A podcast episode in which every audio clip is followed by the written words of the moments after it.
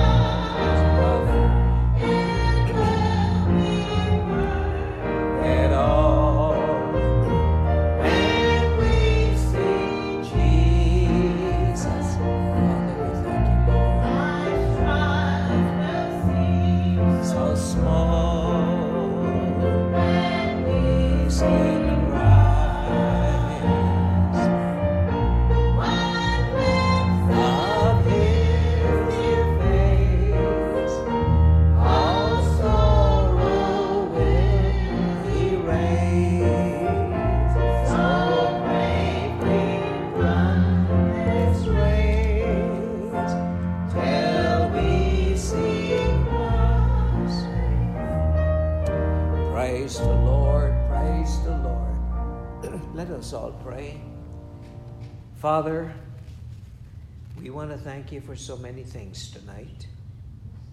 We thank you, Lord, that today marks 50 years since you kept our marriage together. We thank you, Lord, that today marked the 70th year that you kept Chandri in this world and she has reached that uh, three score and ten mark. We give you thanks, Lord, for helping her through the many difficult days in her life that you brought her to this position and this point in life. We thank you tonight, Father, not only keeping us together and keeping the assembly together and keeping the work of God and keeping us in the work of God, but we thank you tonight in a special way for Brother John Mowat uh, being discharged and uh, Lord, he's home. We pray you'll continue to strengthen his faith and strengthen his confidence, Father, in you. And the work that you're working in his life, Father, you would complete this wonderful work, not only in his life, Father, but the lives of every one of your children. Tonight we thank you for so many things. We pray for Sister Pam, Lord, tonight. Uh, we have all gone through trials, we have all gone through situations. Lord, we need your strength and we need your encouragement, Father. Your spirit, it's not by might nor by power, nor human genius, Lord, but it's by your spirit. Lord, when we think of the men in the past, when we think of Bible characters, when we think of men like Jeremiah, tonight I want to thank you for these men. I thank you for Jeremiah. I thank you for Isaiah, Lord. I thank you for these great prophets. I thank you for Moses and for Abraham. And then coming down, oh Lord, to the New Testament period, a man like John. Oh Lord, the apostles, every one of them, Father, that hazarded their lives to bring us the gospel. That today we can have a Bible set before us, we can have the scriptures given to us. Father, I just want to thank you for every child of God down through the years. I thank you for everyone that died as a martyr for the gospel. I praise and appreciate you, Lord, for helping all of these champions of the past. Lord, when I think of how great, sac- great sacrifices they made, our little sacrifice today is nothing to be compared. Oh Lord, with the, uh, the tremendous burden these men carried. Thank you, Lord, for every one of them. And tonight, Lord, I thank you for men that were closer to us. I thank you for our own, our own leader in the past, Brother Lloyd Goodwin, and his pastors, and his leaders, and his teachers, Father. We appreciate all the good that they have done for us. Help us, O oh God, to live in this world appreciating where we're coming from. Tonight we praise and we give you thanks, O God, for so many things, for your grace, and most of all, Father, for your own Son that you sent to die in our stead, to bear the consequences and the judgments for our sins. Lord, Father, He took that upon Himself. And tonight we want to thank you. We just thank you, Lord, from the depths of our hearts. And we pray, Lord, for the saints of God all around the world. Every one of our local churches here in North America and in India and in Africa, Father, in Haiti and in the Caribbean and in other lands that we might not even know, Father. We bring your work before you. Help us, O oh God, to come to the place of understanding that we're living in trying times, that these are the days that are heading towards the end of the age. Lord, let our faith never fail. Strengthen our faith, Father. Bless again the service tonight. We ask in Jesus' wonderful name and for his glory. Amen and amen. If you're not a part of our fellowship and you come in contact with these messages and they're a blessing to you, uh, don't be intimidated. Let us know. Send us a letter. Uh, you can write me at the gospel, the gospel at rogers.com. You can send an, an email message or you can write and uh, let us know that these messages are a blessing to you. You know, the time we're living in, Jesus uh, mentioned here in Matthew, the seventh chapter. Coming to the end of that chapter is a beautiful chapter altogether where he tells his disciples, uh, very strong. There were the Jewish element, uh, very strong in his day. Uh, Jesus was not, when it said, the Bible says he came unto his own, and his own received him not. It was rejection from the Jews that Jesus had to face up with. And uh, he's writing here, and he did not compromise his gospel to accommodate what was around him. There was apostasy all around. Uh, Isaiah tells us that he came, he was a root out of a dry ground. Uh, when he came, darkness was all over, but God sent light. And Jesus said concerning John the Baptist, He says, John was a bright and shining light, and some of the disciples were willing for a season to abide in John's light. But Jesus had greater light than that of John, and he told his disciples when he sent them off, he says, uh, "You, I give to you the keys to the kingdom, that whatsoever you bind on earth shall be bound in heaven." and whatsoever you loose on earth shall be loosed in heaven. And so this commission was sent out. But what kind of message did Jesus preach? Was he preaching an entertaining gospel? Was he preaching an arrogant gospel? No, he was preaching a very powerful message that uh, was in his heart. I have my finger in Matthew 7, but I'm coming over to John's gospel where Jesus talks about his Father and how important it was to uh, understand what his Father wants. In chapter 4, he made a statement like this to this woman at the well of Samaria.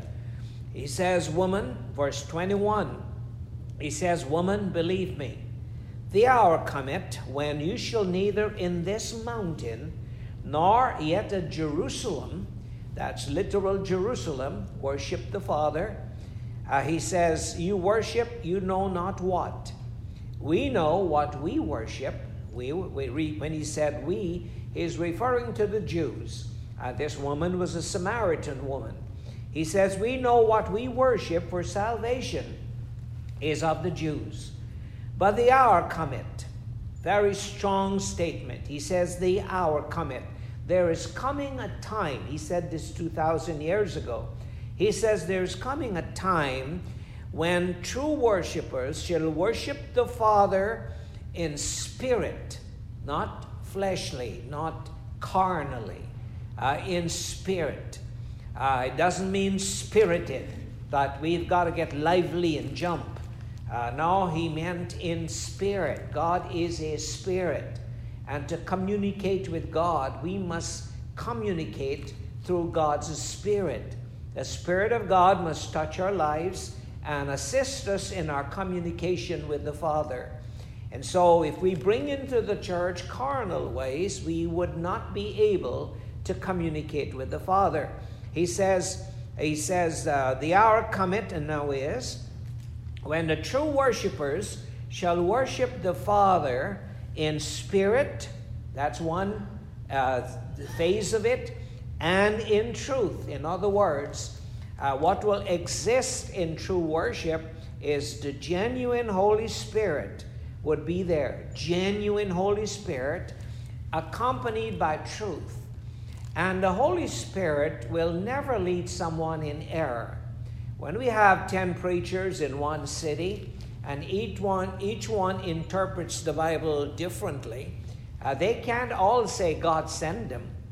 Because God will not send 10 different preachers preaching 10 different gospels, uh, interpreting scripture in 10 different ways, and each one is sent by God. No, sir, uh, that will not happen. They all might not be sent of God, but when God sends men, if He sends five men, uh, He will send five men speaking the same thing. Paul said that to the church at Corinth because the church at Corinth was already going through a phase where uh, they were having divisions in their midst. Uh, Paul says, I would, in chapter 1 of the book uh, of his letter to the church at Corinth, he says, I would that you all speak the same things, that there be no divisions among you, that you speak the same things, that there be no divisions among you. This is what Paul uh, told the church at Corinth.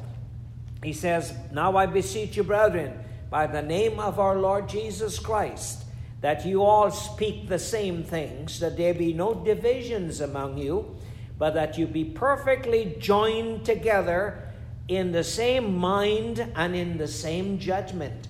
When we have a common Holy Ghost, and when I say a common Holy Ghost, when we have the genuine Holy Ghost, if you have the genuine Holy Spirit, and I have the genuine Holy Spirit, I do not comprehend how your doctrine would be different from my doctrine. I can't comprehend that. I can't comprehend how your Holy Spirit is telling you a different interpretation of doctrine than my Holy Spirit is telling me, unless you've got a fake Holy Ghost and I've got a fake Holy Ghost.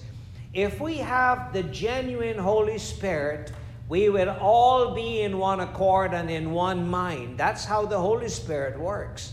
We'd all think alike. We'd all be built on the same foundation. And so it is important that we speak the same things. And so when Jesus is telling this woman in John chapter 4, he says, God is a, he says, uh, verse 23, for the hour cometh, and now is when the true worshippers shall worship the Father in spirit and in truth. And here's the beautiful part of it. He says, For the Father, God Almighty, seeketh such to worship him. Uh, God is not, the Father is not interested in anyone worshiping Him in the flesh. The Father is not interested in anyone worshiping Him mimicking something they call the Holy Ghost when it's not really the Holy Ghost. And so it is important that we be not deceived by the devil, that we come to the place where the Spirit that dwells in us is the genuine Holy Spirit. It will be responsible for genuine conversion in our lives. And it is important, and I keep on saying this over and over. Then in chapter 5 of John's Gospel, uh, Jesus made some statements here in verse 17. And Jesus uh, answered, said, My Father worketh hitherto, and I work. Therefore the Jews sought to kill him, because uh, he not only had broken the Sabbath, but he also uh, he but he said also that God the Father making himself equal with God. This was not what Jesus was doing. Uh, Jesus said here in verse 19, Then answered Jesus and said unto them, Verily, verily, I say unto you, the Son can do nothing of himself. What he seeth the Father do, uh, and for what things soever he doeth, that also doeth the Son. Uh, this is such a beautiful manifestation of a father son relationship. Jesus did not paddle his own canoe, Jesus was not doing his own thing. He depended on the Father's direction and guidance. I'm praying that one day I'll come to the place where I will depend on the Father's direction and guidance in everything that I do. Uh, from buying a piece of furniture, I must make sure that this is what God wants me to do. Because human, the humanity is driven by his lust. Uh, my lust could be directing me and not God directing me. You mean God the Father could tell you what to do? Yes. Uh, they that are led by the Spirit of God, they are the sons of God, the scripture says. And Jesus went on over uh, here, he says, Verily, verily, I say unto you in verse 24, He that heareth my word and believeth on him that sent me hath everlasting life.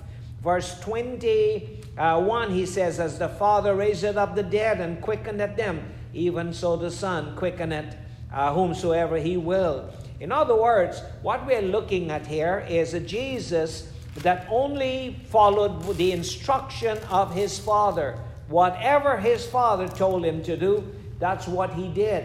And so, back here in Matthew's Gospel, Jesus went out and preached the gospel that his Father wanted him to preach. He did not preach because the Bible school wanted him to preach. He did not preach because it was the theological thing to preach. He did not go around just formulating what message I'll give the people tonight. Jesus stood up, and as he heard from the Father, he said, I come not to do my own will, but the will of him that sent me. I want to come to the place, and I pray to God, I'm so far from that, that I will come to the place that I'll do what the Father wants me to do. It takes a discipleship, it takes dying to self. And so in Matthew chapter 7, he, he said like this He says, Well, here's the gospel I preach. Verse 13 Enter you in at the strait. S T R A I T. It means confined gate. Enter in at the strait gate because there's another gate. It's a wide gate. You go in there uh, serve God at your own convenience. You see, I pastor a church here in Mississauga, and this church could be a strait gate or it could be a wide gate. Now, think, listen to me carefully. I preach a strait gate message. I really preach a strait gate message. But you that attend this church could be a wide gate for you because you have decided that you will serve God at your convenience. Then you are building uh, your life based on a wide gate mentality. The strait gate is that we do according to what God demands, not according to what we want. And so it is important that every day when I rise up, I figure out what God wants me to do today. Uh, still, I'm at that place in my life that I do a lot of things that I want to do. I say a lot of things that I want to say. But here is Jesus. He said, Enter ye in at the strait gate, for wide is the gate, And broad is the way that leadeth to destruction, and many there be which go in thereat. He says, The gate that goes to destruction. He's talking about church gates here. He's talking about churches and religious movements here. He says, when you find a wrong religious movement, a wrong gateway, a wrong passage, it might be a wide gate. When you find a church that's very liberal, and a church that's very charismatic, and a church that's very social, and a church that makes the church into a social club, uh, you have found a wide gate. A wide gate could have a steeple on top and pews inside and a cross like the one behind me.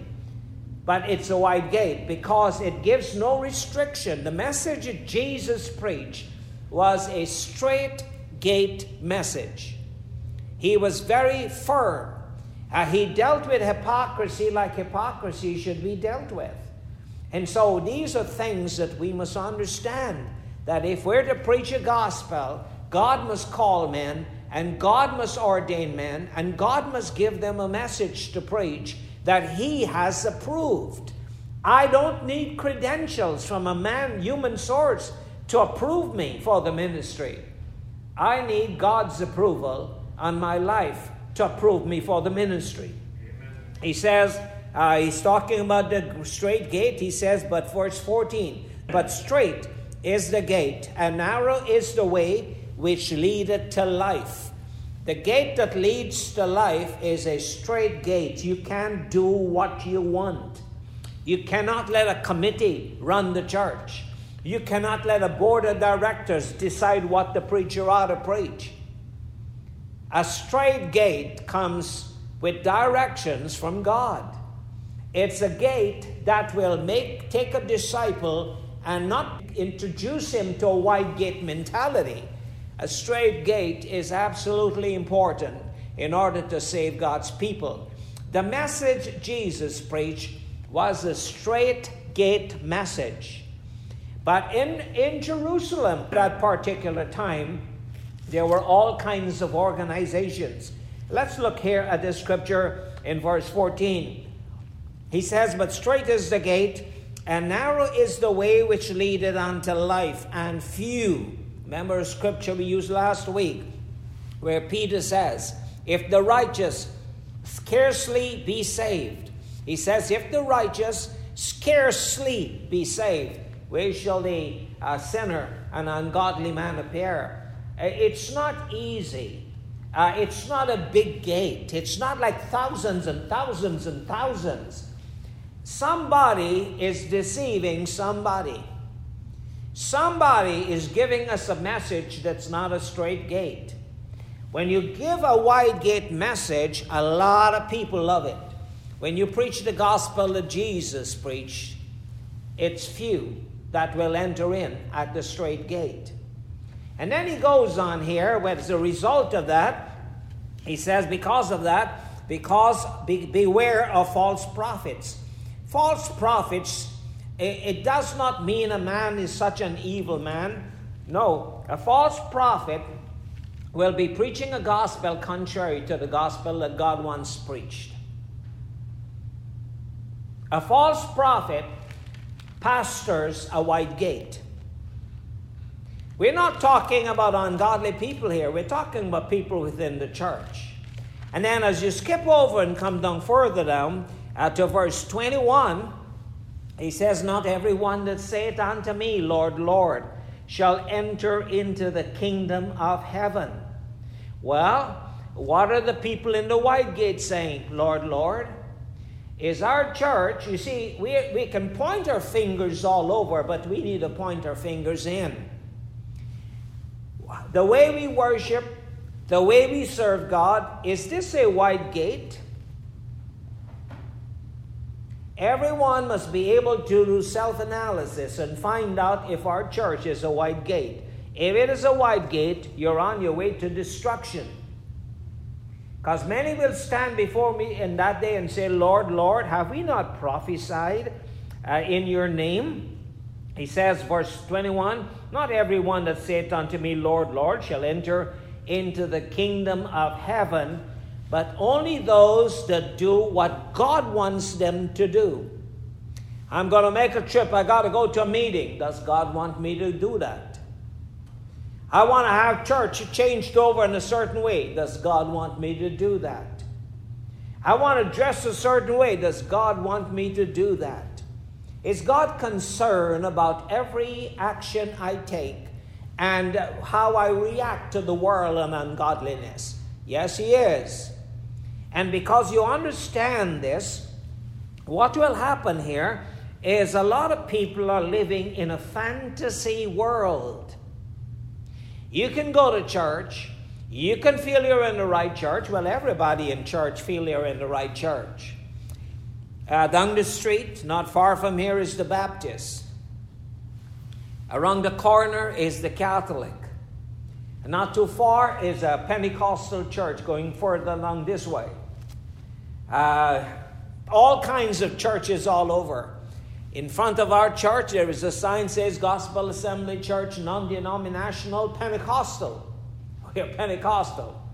We feel we're right. So does the Baptist. So does the Catholic. So does the Presbyterian. So does the regular Pentecostal. Everybody feels that their church is right. But let's leave Christianity for a moment here and go into other religions. That a Buddhist feel that he is right? Yes. Does the Hindu feel he is right? Yes. Does the uh, Muslim feel that he is right? Yes. So can everybody be right going contrary? You understand what I mean? It's like some people is giving you herbal medicines and everybody got the cure for cancer. Still, the medical profession can't find it. Everyone can't be right. There is a way that seemeth right unto a man, but the end thereof, the Bible says, are the ways of death. There's a way that might seem wrong unto a man, and the end thereof might be the ways of life.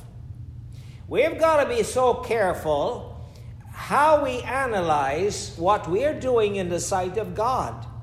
Because it says here, many will say to me, here's the word many in verse 22, will say to me in that day, Lord, Lord, we have prophesied, we preach in the name of Jesus.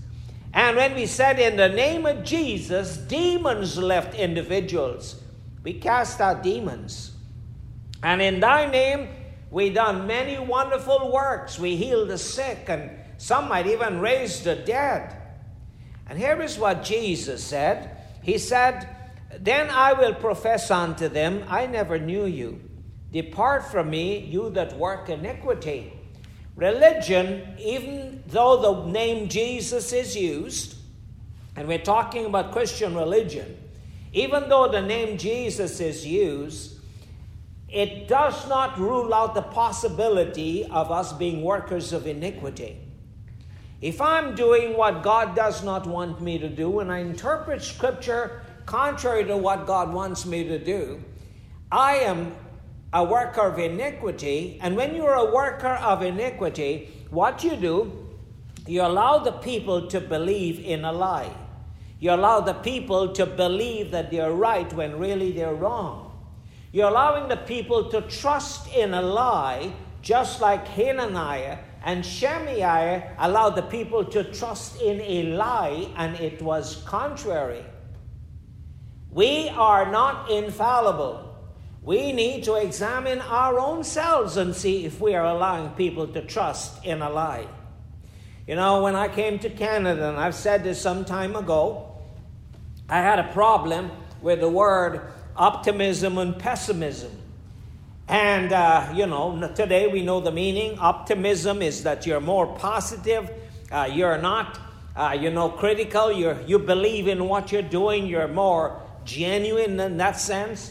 Pessimism, you're always negative.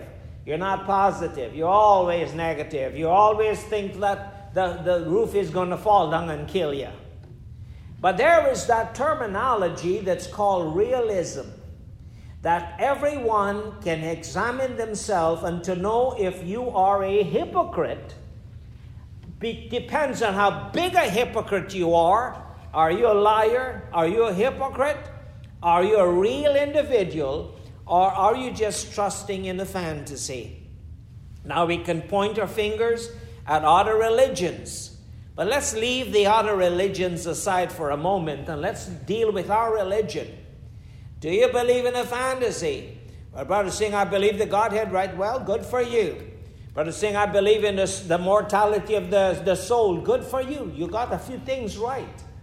But what you might have, basically, your practice and your daily operation might be not real. Someone might have given you a carrot before the horse. You know, they said when you want a horse to run, you hang a carrot in front and the horse will run faster because it's thinking, it's thinking it's going for the carrot.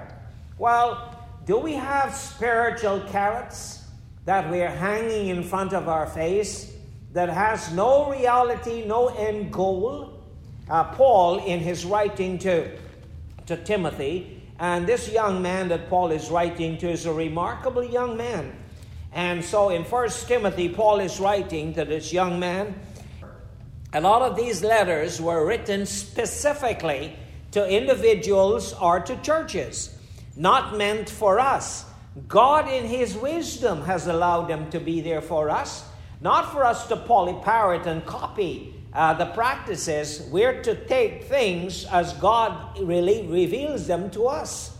Here in First Timothy, in chapter 1, Paul writes to Timothy, and he says, Paul, an apostle of Jesus Christ, by the commandment of God, our Savior, and the Lord Jesus Christ, which is our hope, unto Timothy, my son in the faith.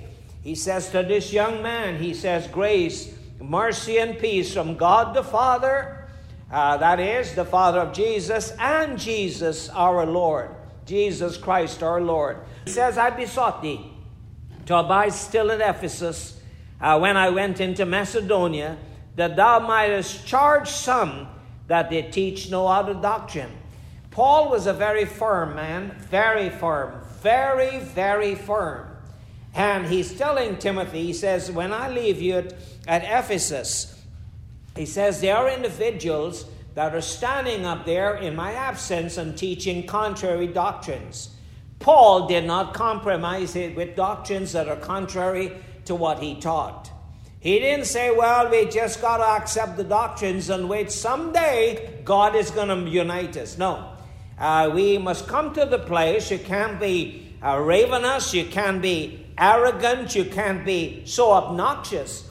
It's good to listen to individuals because uh, we don't know what an individual might have to say.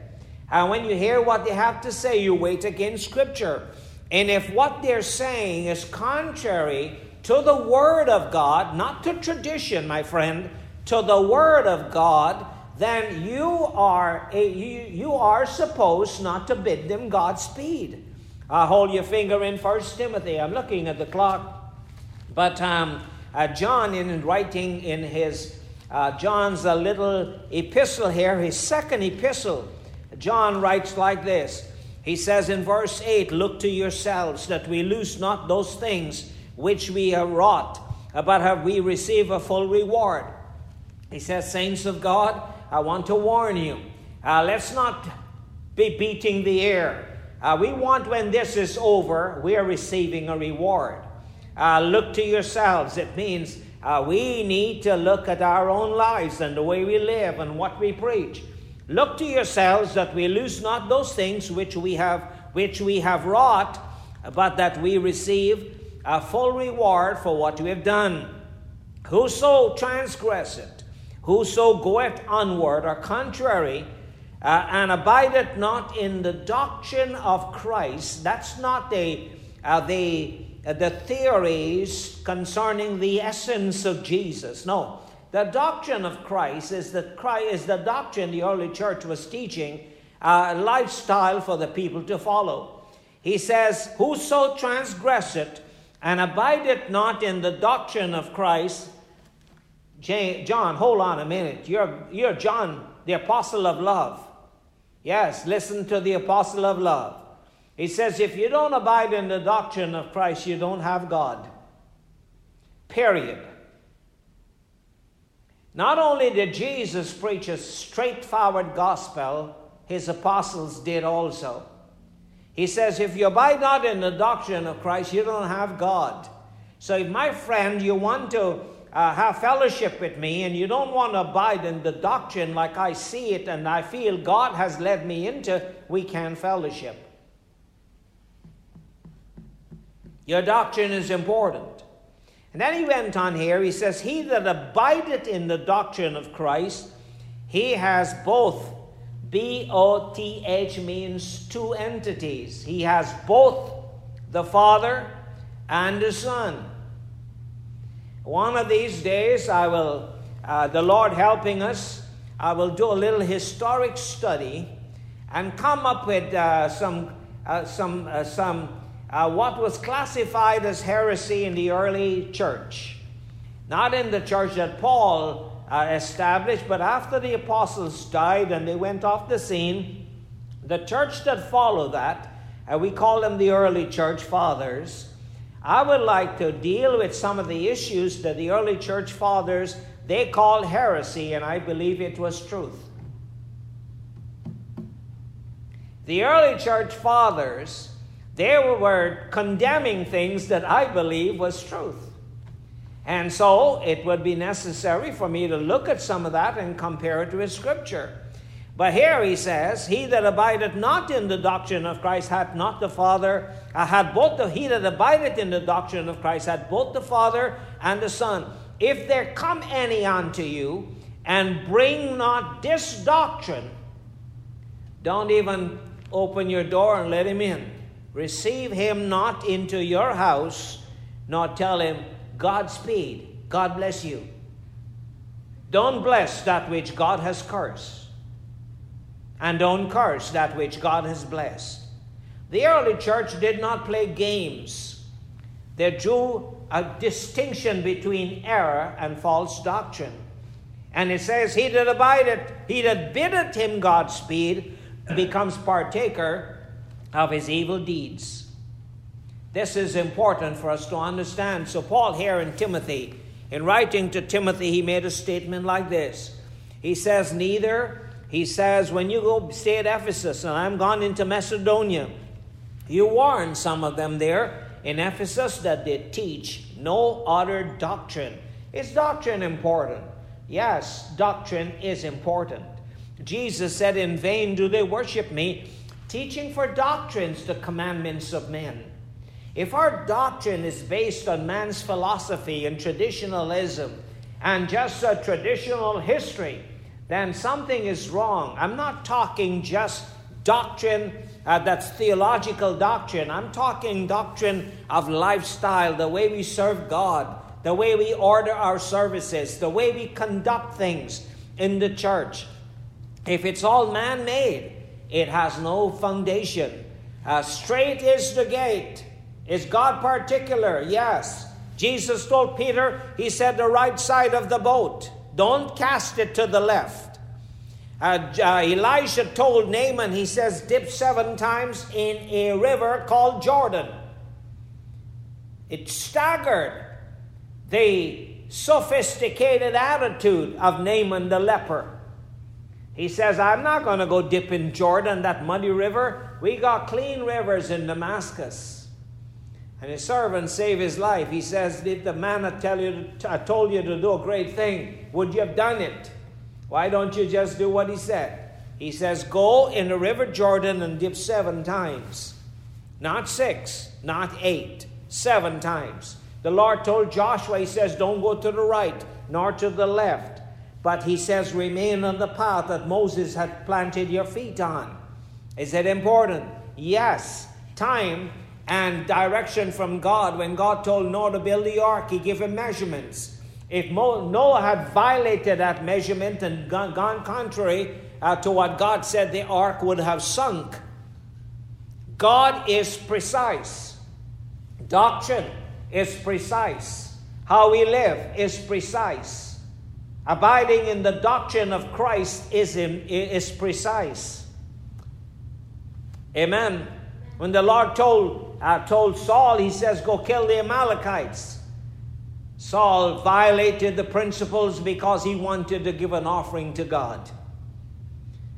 And the prophet told him, he says, Obedience is better than sacrifice, and to hearken than the fat of rams. Our ceremonial response to God in a service, if it's not ordained by God, it must be examined and re examined. And if it's involved, hypocrisy is involved, we must eliminate all hypocrisies. We cannot live in a fantasy.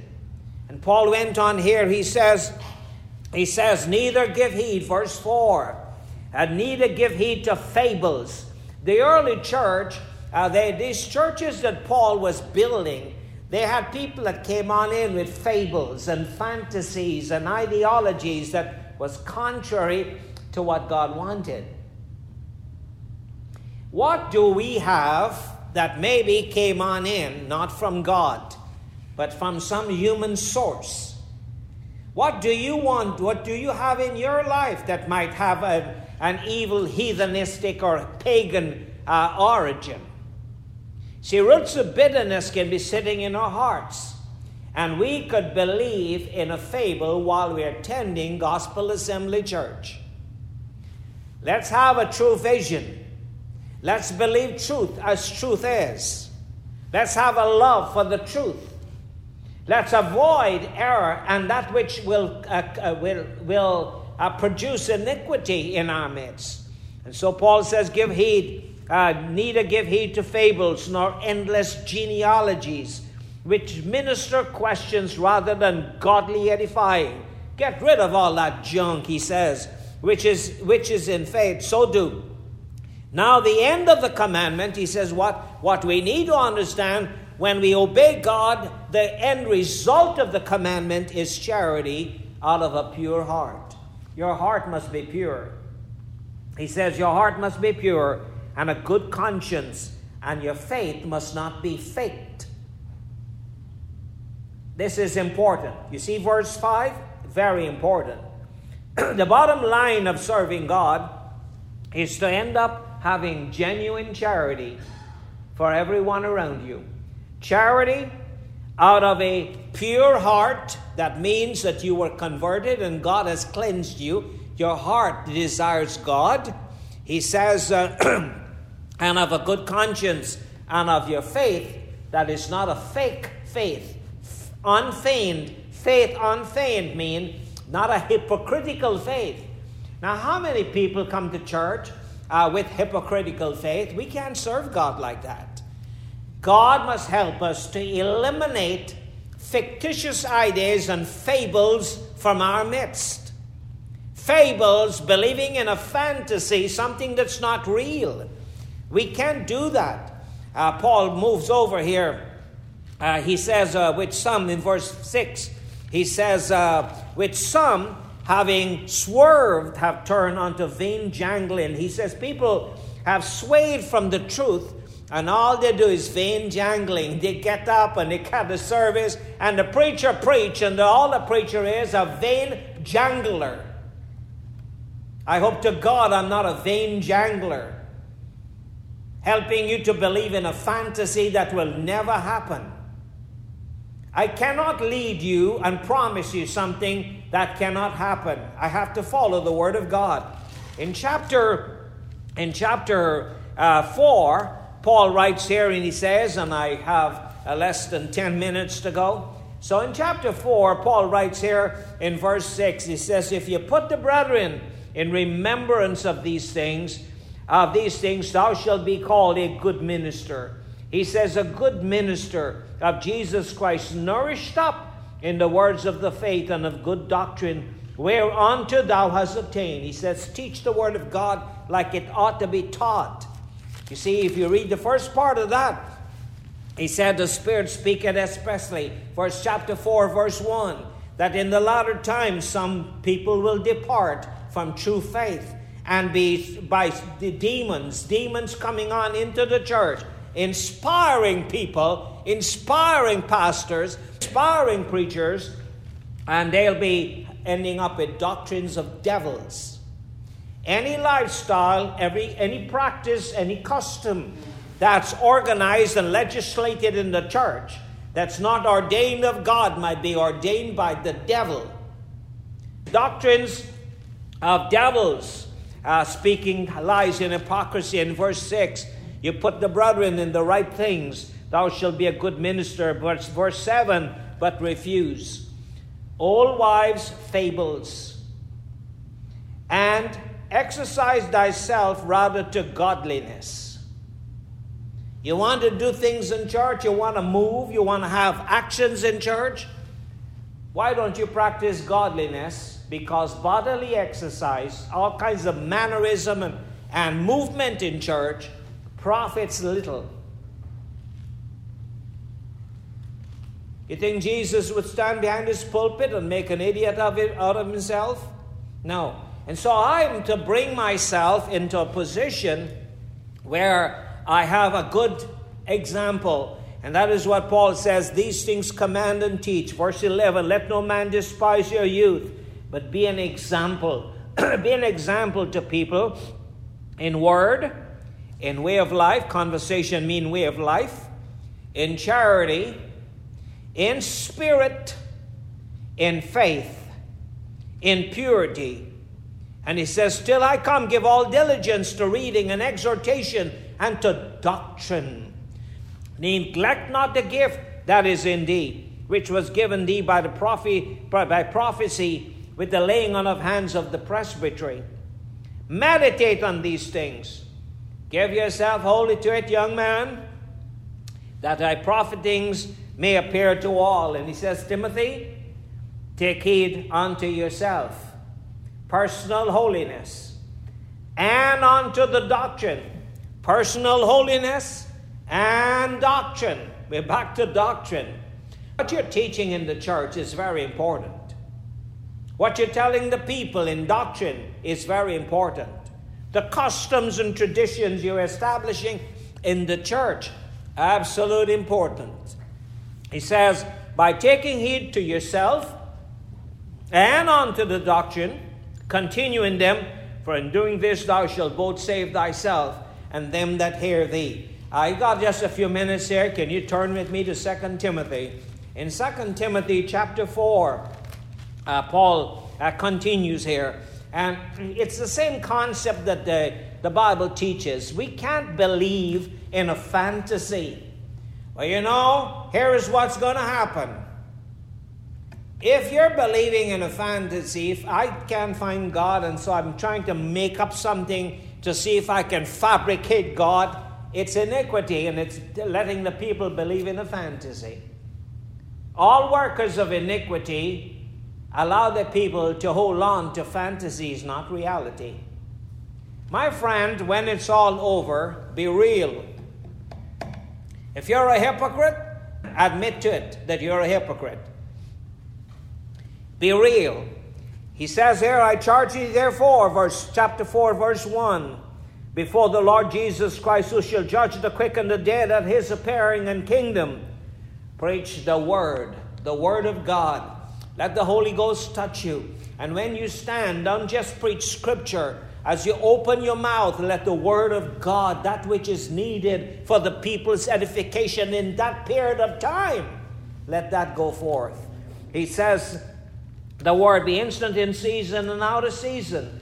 He says, uh, For the time will come, verse 3, when the, they will not endure. People don't like sound doctrine. They don't like you to tell them how to live. They don't like you to tell them how to come to church and attend church. They don't like you to tell them how not to be involved in worldly things, in sports and all this thing that the devil is providing. They don't believe in the strait gate. The time will come when the people will not believe in the strait gate. They will turn their ears onto fables. People love fantasies, and the devil is the father of fantasies. And it could be, it would be sad to know that I'm a preacher of the gospel and I'm influenced by the devil to turn my people into believing fantasies. I know time is gone on us, but maybe I can look at one more scripture uh, quickly here in Second Peter. Uh, Second Peter, we looked at this scripture uh, before in a, to a certain extent. in Second Peter, you remember Peter says, uh, "So an entrance shall be ministered unto you abundantly into the everlasting kingdom." You remember that scripture in chapter one and verse eleven. Well, Peter went on further on, and like Moses, who was worried about when he died what the people will do, and Paul was worried that after his departure, grievous wolves shall come in and destroy the flock. Peter had some concern also. And he's telling the people, he's telling them shortly that they, he's putting them in remembrance of these things, verse 12, that they be established in the present truth. He wanted to fortify the lives of those that were listening to him, that nothing would rock their boat, that they'll not be tossed to and fro by every wind of doctrine or human ideologies. And then he comes down here in verse 13, he says, Yea, I think it meet, as long as I'm in this tabernacle, he held his body. He says, In this tabernacle, to stir up, uh, stir you up by putting you in remembrance. I want you to remember godliness. I want you to remember holiness. I want you to remember good doctrine.